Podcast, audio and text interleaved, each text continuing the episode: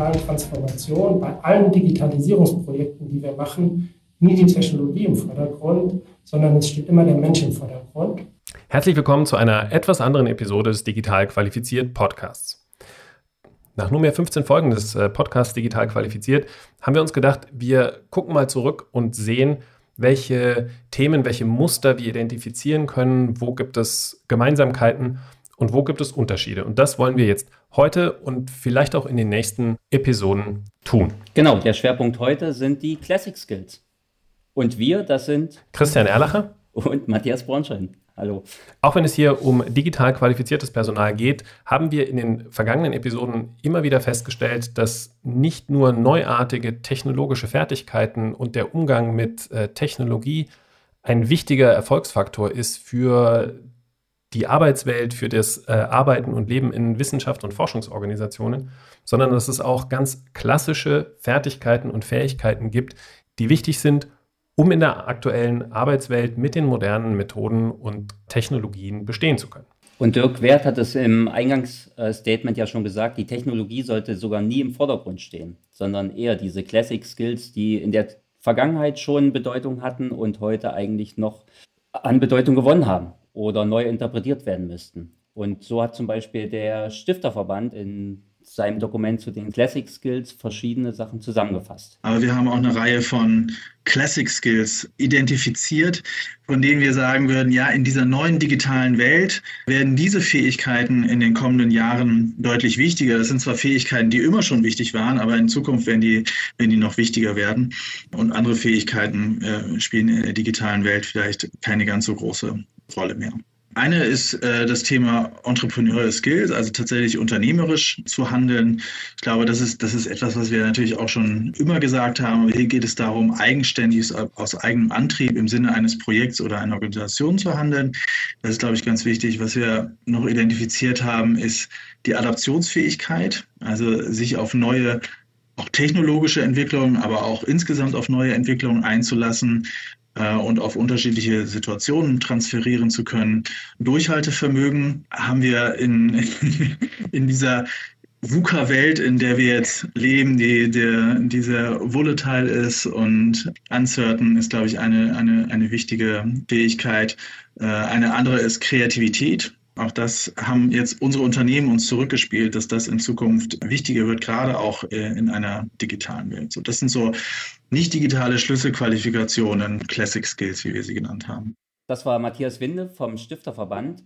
Und wir haben in den 15 vergangenen Interviews für uns festgestellt, dass ein Classic Skill in fast allen Interviews vorgekommen ist. Und zwar geht es hier um die Kommunikation.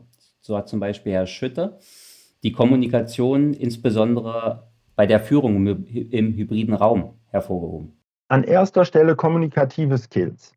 Und Kommunikation darf da nicht bedeuten endlose Besprechungen, sondern Verfahren und Prozesse transparent zu machen, klare Regelungen für Informationsflüsse und Beteiligungsverfahren zu haben, sodass man mit einem gegebenen Zeitbudget immer wieder dahin kommen, Personen, die nicht mehr notwendigerweise in einem Raum zusammenstehen, zusammenzubringen und auf den gleichen Informationsstand zu bringen. Dazu gehört auch zweitens informelle Austauschformate neu zu entwickeln. Und Frau Korn hat in ihrem Interview ganz klar und deutlich festgestellt, dass Kommunikation insgesamt ein wichtiger Teil für den Erfolg in Wissenschaft, Forschung und in der Arbeitswelt der Zukunft ist eine zentrale Kompetenz, würde ich auf jeden Fall sagen. Wir sind mit immer mehr Menschen vernetzt. Es gibt immer spezialisierteres Wissen. Ähm, dieses Wissen kann nur durch Austausch und das Zusammentragen von Aspekten, die viele Leute äh, für sich gefunden haben, genutzt werden. Und insofern würde ich sagen, ja, Kommunikation ist ein ganz wichtiger Teil des digital geprägten Lebens. Dirk Wert hat aber auch festgestellt, dass die Kommunikation im digitalen Raum eine größere Aufmerksamkeit bedarf und zum Beispiel die anlasslose Kommunikation immer mehr an Bedeutung gewinnt. So kennen wir alle das vor Ort Kaffeegespräch, das es gab, wo man sich über Projekte ausgetauscht hat. Und das muss jetzt im digitalen Raum, wo Teams über verschiedene Orte verteilt sind, vielleicht auch zu verschiedenen Zeiten arbeiten, völlig neu interpretiert werden. Es müssen neue Lösungen hierfür gefunden werden. Das kennen Sie sicher, den typischen Kaffeeküchen-Effekt oder Teeküchen-Effekt, dass ich natürlich da immer in Konstellationen komme, wo ich mit Kollegen spreche, die halt nicht in meinem Projektteam sind mit denen ich normalerweise nicht gesprochen hätte. Und oftmals ist das ja sehr fruchtbar. Ja? Da kommen ja immer gute Ideen bei raus. Also ich bezeichne das als anlasslose Kommunikation.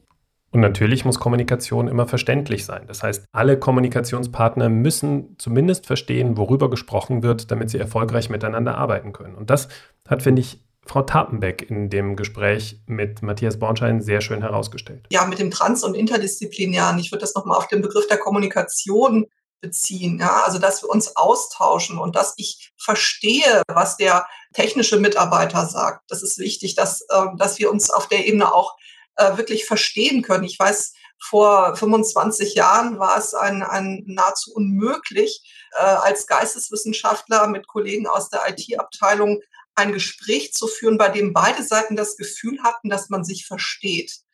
Und ähm, das muss uns gelingen, ja, dass wir diese Gräben schließen und dass sich der Althistoriker mit dem IT-Experten der Hochschule austauschen kann, ergebnisorientiert austauschen kann und gemeinsam an einem Projekt arbeiten kann.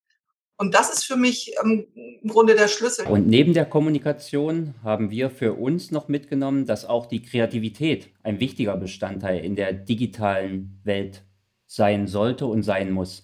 So hat zum Beispiel Herr Schütter festgestellt, dass Kreativität bei der Lösungsfindung auch im Digitalen sehr wichtig ist. Die Corona-Pandemie hat interessanterweise zu vielen, man mag sagen, hemdsärmeligen Lösungen geführt. Aber das Tolle, was ich erlebt habe in dieser Zeit, ist, dass die Kolleginnen und Kollegen nicht lange überlegt haben, welche Softwareprodukte müssen wir jetzt anschaffen, wie organisieren wir große Beschaffungsprozesse, sondern haben mit den Tools, mit den Instrumenten, die verfügbar sind, teilweise improvisiert Verwaltungsorganisationsprozesse digital umgestaltet. Und diese Kreativität zu erhalten, ist eine der großen Aufgaben.